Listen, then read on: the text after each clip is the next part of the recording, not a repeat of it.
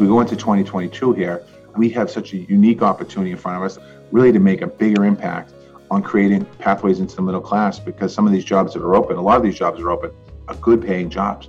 But we need to train people up, skill them up to be able to access those jobs. Beginning in March of 2020, the COVID 19 pandemic sent shockwaves through the American labor market. Millions of Americans lost or left their jobs, and employers are having a harder time than ever recruiting workers. From government leaders to economists and academics to business leaders and employees, everyone is asking the same questions Where is our workforce? How has the pandemic impacted them, and what does it mean for the future of work? I'm Jill Shaw, and you're listening to Catalyst for Change, brought to you by the Shaw Family Foundation. Over the next few weeks, we're digging into these questions with a three part series on our changing workforce. This week, we're joined by U.S. Secretary of Labor and former Boston Mayor Marty Walsh to discuss what's behind the workforce changes and how the government has and will continue to react to these changes. Good morning, Secretary Walsh. It's great to see you. Thank you for joining me. It's great to be on here again, Jill. Last time I was on was in the Eagle Room. I know, the good old days. So, you started your role as Secretary of Labor in March of 2021. Can you tell us a little bit about what you stepped into and how your experiences back in Boston prepared you for your current role? Absolutely. Uh, you know, I stepped into a big government. The Department of Labor represents, you know, anywhere from 180 to 280 million people in America. It's a completely different role than mayor, but being mayor of Boston really guided me to really think about how do we get things done for the American people. It's taken me probably a few months to get acclimated to the job. You're building a team on Zoom. Pre-pandemic, you know, we helped put the team together, and then when the pandemic hit in March of 2020, I knew the players and, and I knew what, everyone was doing. And you come here and literally you meet three people and, and everything was on Zoom. And even to today, you know, we're not fully back here yet at the Department of Labor. So I still haven't physically met a lot of the team around me. So it was building a team. Uh, it was as a, as a government, it, it takes a while for a government to gel together. 10 months in now, completely different feel here. Uh, have a lot better understanding of how the government works.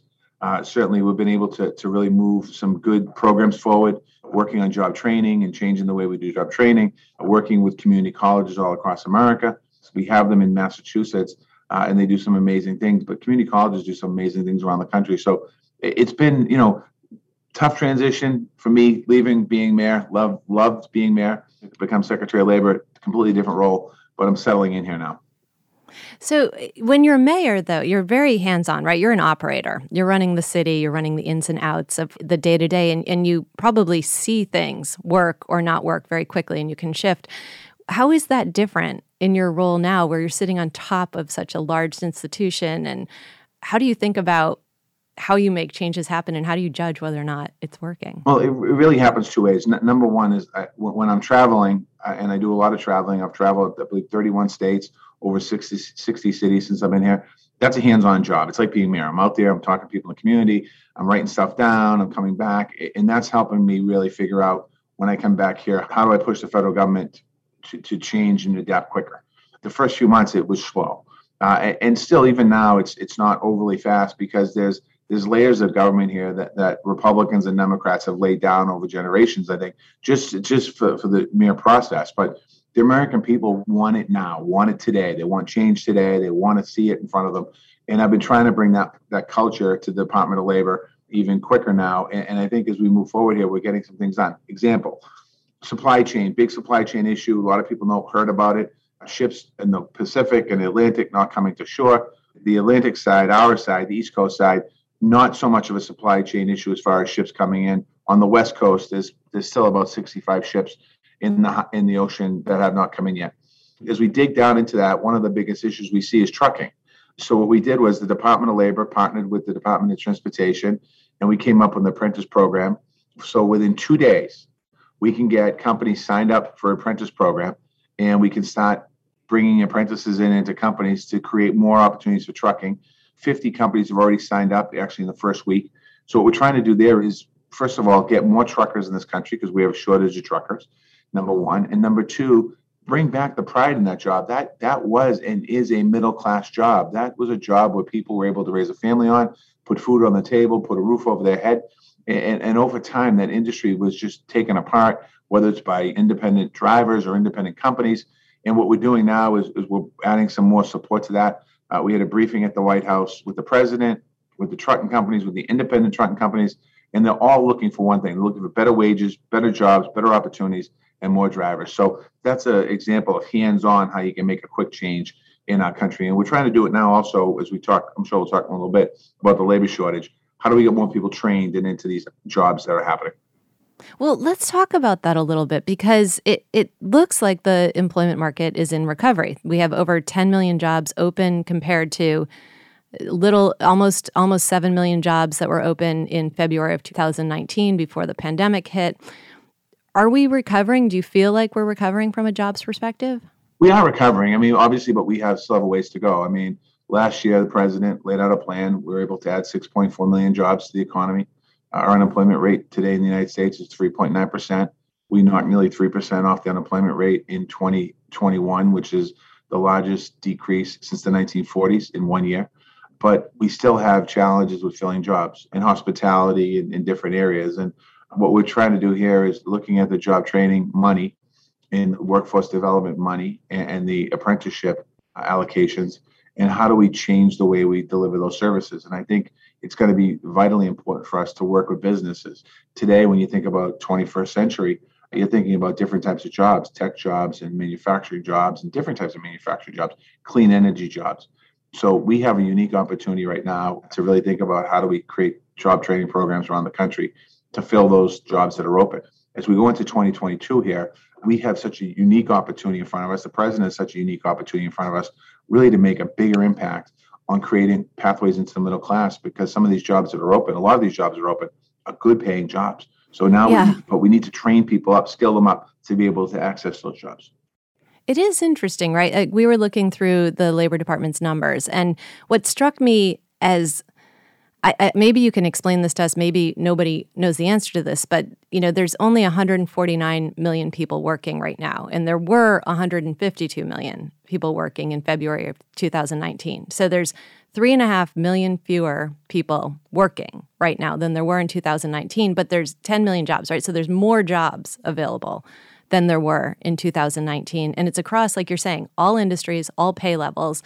And so I understand the training point but there must be other things that are holding people up from taking these jobs. No, there are. I, mean, when you think about, just run through a few things that I, that I have. Childcare is one thing. You and I know this from Boston.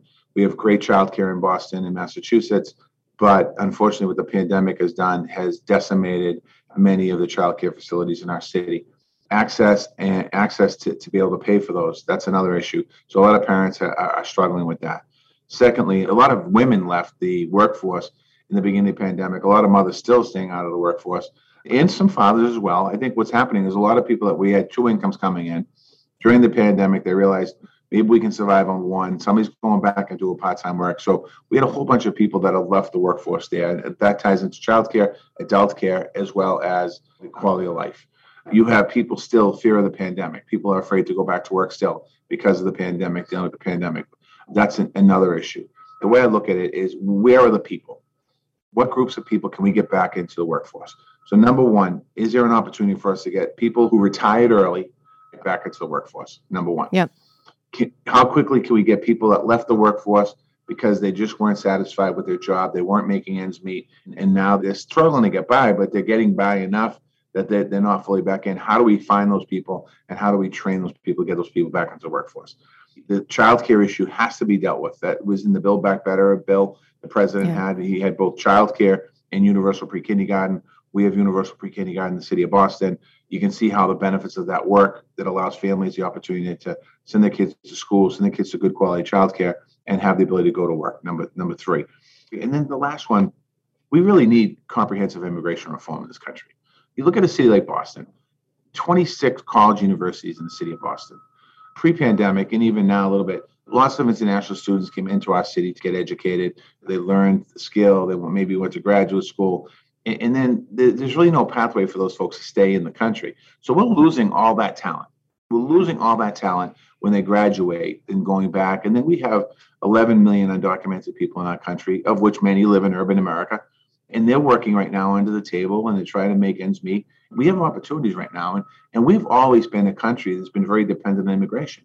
I know there are naysayers out there that says, you know, we don't want immigration. Well, if we don't have immigration, it's going to do serious damage to our economy. I don't care if the president's a Republican or a Democrat. It doesn't matter. If you talk to a business person in America, Republican or Democrat, every single one of them is saying that we, not every single one saying this, but every single one should be saying we need comprehensive immigration reform, really, and we need a pathway to be able to, to work in the United States of America. Is it hard to get people across America to wrap their heads around that? Because you were front and center here in Boston. You saw exactly what you're saying. You saw lots of incredibly talented people come here to be educated and then they would have to leave again. And so you saw that brain drain happening. So you understand it firsthand. Do people understand across the country who could make decisions like this how important it is to the future of America. I mean, if you just if you just look at the numbers that are coming out of the Labor Department right now, like if we fill those three and a half million jobs and we get back to where we were in February of 2019, there's only there's less than three million people left in the workforce to fill like seven million jobs. It's like, yeah. I, I think that you know when I when I talk to a CEO of a company, I ask them about immigration just to see where they're filling. Uh, almost every single one to a person has said yes, that'd be great immigration reform. But it's it's become over the last 20 years such a hot button issue. But our future, our economy depends upon it. And I think that you know having these jobs filled, which allows us the opportunity to bring in more tax revenue into our societies, uh, allows cities and towns to benefit from that tax revenue as well, not just here in the federal government, but on a local level as well. It's really what it's needed right now. And you know, the president has a bill, was in the Build Back Better bill, and historically it's been a Republican Democratic bill that's passed Congress. It has not been a one party bill. It's been both sides of because they understand. So I think what we need here is the business community to really step up and say, wait a second, we need this bill because we have these jobs that are unfilled. Uh, and then also, when the last administration came down against immigrants and was locking down borders, quite honestly, I had college universities in my office at City Hall, well, actually on Zoom because it was COVID, uh, Zoom at City Hall, uh, basically saying to me, this is not right, and this is going to hurt our economy, hurt our schools, hurt us moving forward. So we really need to think of pathways forward. I feel like eh, from the business community side, people they are rallying. Like the H one B visas get filled. It's in like minutes now, right? Yeah, but that's a small piece of it. I think we need a bigger immigration bill than the H one B, H two A. I work with Homeland Security on, the H two B visa program, which we expanded this year, added twenty thousand more visas to the supply but that's a grain of salt compared to what we need. We have to do more than that. And I think that there's an opportunity here for us to do more. I keep looking to my right. Capitol Hill is right there. I can see it right outside my window here.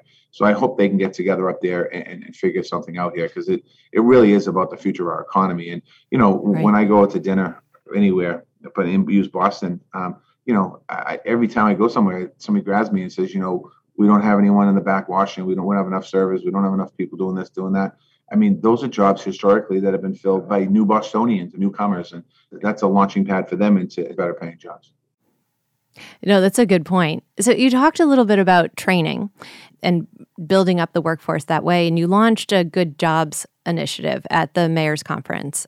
Could you talk a little bit about what the Good Jobs initiative is and how you would like to see mayors participating in the labor market? Yeah, the Good Jobs initiative really is a one-stop shop historically that governments, whether it's local or, or state or federal, have always been, you know, working to empower workers, to get better information out there for people, fighting for better wages.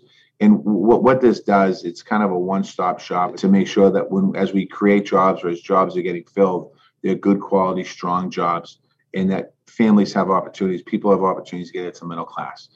And we're going to be updating our websites both for employees and employers, helping people on pathways to entrepreneurship. We saw an increase in entrepreneurship this year, 7%, which is a pretty big number considering where we have been. Creating pathways for that, looking for companies that people that are starting companies, how do we help them with, with creating the opportunities for benefits, what the, their rights for their employees and their rights for the employer as well. So we're, mm-hmm. we're creating all these different spaces with, with the Good Jobs Initiative. As we move forward here in the next couple of weeks here, we're going to be getting more information out on that across the country. That's so interesting. Would you, you know, we did that guaranteed income work in Chelsea. Just like what you did in Chelsea. And you didn't do it siloed. You brought it all no. into one shop and you went with it. Right. It's the same right. thing. It's the same premise here with the Good Job Initiative. Yeah, that's fantastic. So, could we go zoom into Boston for a second? Yes. And um, I know you still keep your finger on the pulse here. Can you talk about how what's happening in the labor market here? Uh, you know, is it different than across the country, or is it very similar? And what are the major things that Boston needs to think about in recruiting and retaining? You know, I, I think that you know I, I read a story talking about uh, I think 220,000 jobs were added last year. Uh, you know, the Boston market in some ways is a little different because I think a lot of people uh, went to Zoom. We didn't lay a lot of people off. However, our our restaurant and hospitality industries got got crushed, hammered. Um, yeah. You know, when we had to shut the convention center down, uh, that hurt our business long term. Uh, lots of retail got hurt as well. The downtown crossing area, the seaport, they came back a little bit. I was talking to Jeremy Sclar a couple weeks ago. You know, some of that came back on the seaport. Downtown is still uh, still struggling a little bit to come back. So uh, the the retail and the hospitality, we, I think we have to do more work in, in the Boston area. I think a lot of the companies we have, you know, uh, the, the, the tech companies, the Wayfairs, all those different companies that we have in the city, you know, they didn't lay people off, so they didn't lose a lot of people. At least in the beginning of the pandemic, I think that maybe some people are leaving higher level. I think Boston will come out strong uh, after the pandemic as well. We don't have a lot of manufacturing per se in the city, so yeah. those jobs, those places didn't shut down. We didn't lose those folks in, in those areas. So I think Boston long term will recover faster uh, because I don't think we have as far to come back as other parts of this country. Right. So we still are back to worrying about housing costs and worrying about transportation costs and things like that. Yeah, housing costs a big issue in the country. It's not just a Boston issue. And, the, the bottom line with housing costs, and everyone has their different opinions of it, it's a supply and demand issue. It's a supply and demand issue. And pre pandemic, there were tens of thousands of people going towards cities and, and moving from rural and suburban America into cities. And the issue was supply and demand to be honest with you, in Boston, there was no strong plan when I became the mayor of Boston. We laid out a plan to create 69,000 units of new housing by the year 2030. And also, we changed the inclusionary developments so that we'd have more affordable housing in those developments. We're going to see the benefits of those now because that was four or five years ago when we laid it down. So we're seeing the housing units built. But we have to be very careful, I think, moving forward in this country with the not in my backyard mentality. We need more housing in America, not just Boston. We need more housing in America and we need to build all kinds of housing for all different incomes all across America. And that you put more supply on the market, you bring the cost down. And part of the reason right now is that the, the costs are going up because the supply is not there. And there's been a lack of a federal plan. The president dealt with it in his Build Back Better agenda. He put some money in there for housing. Uh, that's why I think it's important that that portion of the Build Back Better, another portion passes, because you need some federal investment. You also need to keep the private developers engaged and interested in building housing because they do it the quickest. When the government builds housing, it doesn't always happen the fastest. When the private side builds housing, it happens quick. So I think there's a balancing act there to make sure we continue to work with private developers. And that's what I did when I was the mayor. And that's what I recommended here at the White House too the other day is how do we make sure that we're having this private investment, maybe with some support from the government a little bit to push up the low income numbers a bit. And last question I have for you, and this is maybe a little more, you know, heart-driven question, but you talk about the fact that you would like businesses to really think about the jobs that they're putting into the market and make sure that they're high quality jobs. And you know, we talk a lot about at this foundation about the impact of the pandemic on kids and how education needs to take a deep breath and realize that it's in a completely different paradigm and, and really understand where teachers and children are today. Do you think a similar thing needs to happen with companies, uh, you know, and leaders within companies and really understanding how the pandemic has impacted their workforces? Are there things that would speak to quality of jobs that you would ask them to include that are more about understanding the mental health issues that one may be grappling with, the deaths that certain folks in different communities have seen, those sorts of things. Is that something that you talk to business leaders about? You know, first and foremost, I think we have to really think about just on the second part of that question, mental health. We have to look at a whole differently in this country. The stresses in America right now, you can feel it in the street. I mean, you can feel it when you're talking to people. People are on edge. People are jumpy. People have strong opinions about every single thing. And before they had strong opinions before, but now it's on everything. Businesses need to create those spaces for their employees to where to go to get the help. Maybe not set up a counseling service inside the company, but have have the availability of where, where does somebody go for help and have your managers be a little more including your managers having a little more attentive to maybe stresses and changes in personality for people because because this pandemic whether it's been loss of life or sickness or worried about loss of life or worried about the pandemic or worried about losing your job worried about losing your house there's been a there's been a lot of stress here in the last couple of years all across the world. So i think that that's one of the things. And secondly i mean my advice i'd give to business leaders big business i'm talking about as you think about building your own front office. People are very intentional about making sure that that it's a good connection in that office, making sure that everyone meets in that office, whether it's 500 people or 1,000 people in your front office alone. You almost have to think about that all the way through the company now. How do you make sure that the comp- the person that comes in off the street, you want them to feel like eh, like the kind of the nostalgic of the 50s when you worked for a company, you worked for it for your whole career. How do you yeah. get that back in here in America now, where you go to work for a company and that company is almost an extension of your home? And I think there has to be some of that now because I think there's an opportunity for us to reimagine the workplace in that way to, to, get people more bought into the vision of the company rather than treat the company as a job to get a paycheck and go home on Friday and not have to go back till Monday. How do you create something a little different? I think I think that that also can happen in, in this time right now. Yeah, I think you're right. Everyone needs a giant bear hug right now. Yeah. Secretary Walsh, thank you so much for talking with us today. We appreciate it. It's always so fun to talk to you. So thank you. Thanks, Jill. I hope everything's well, and I'll talk to you soon.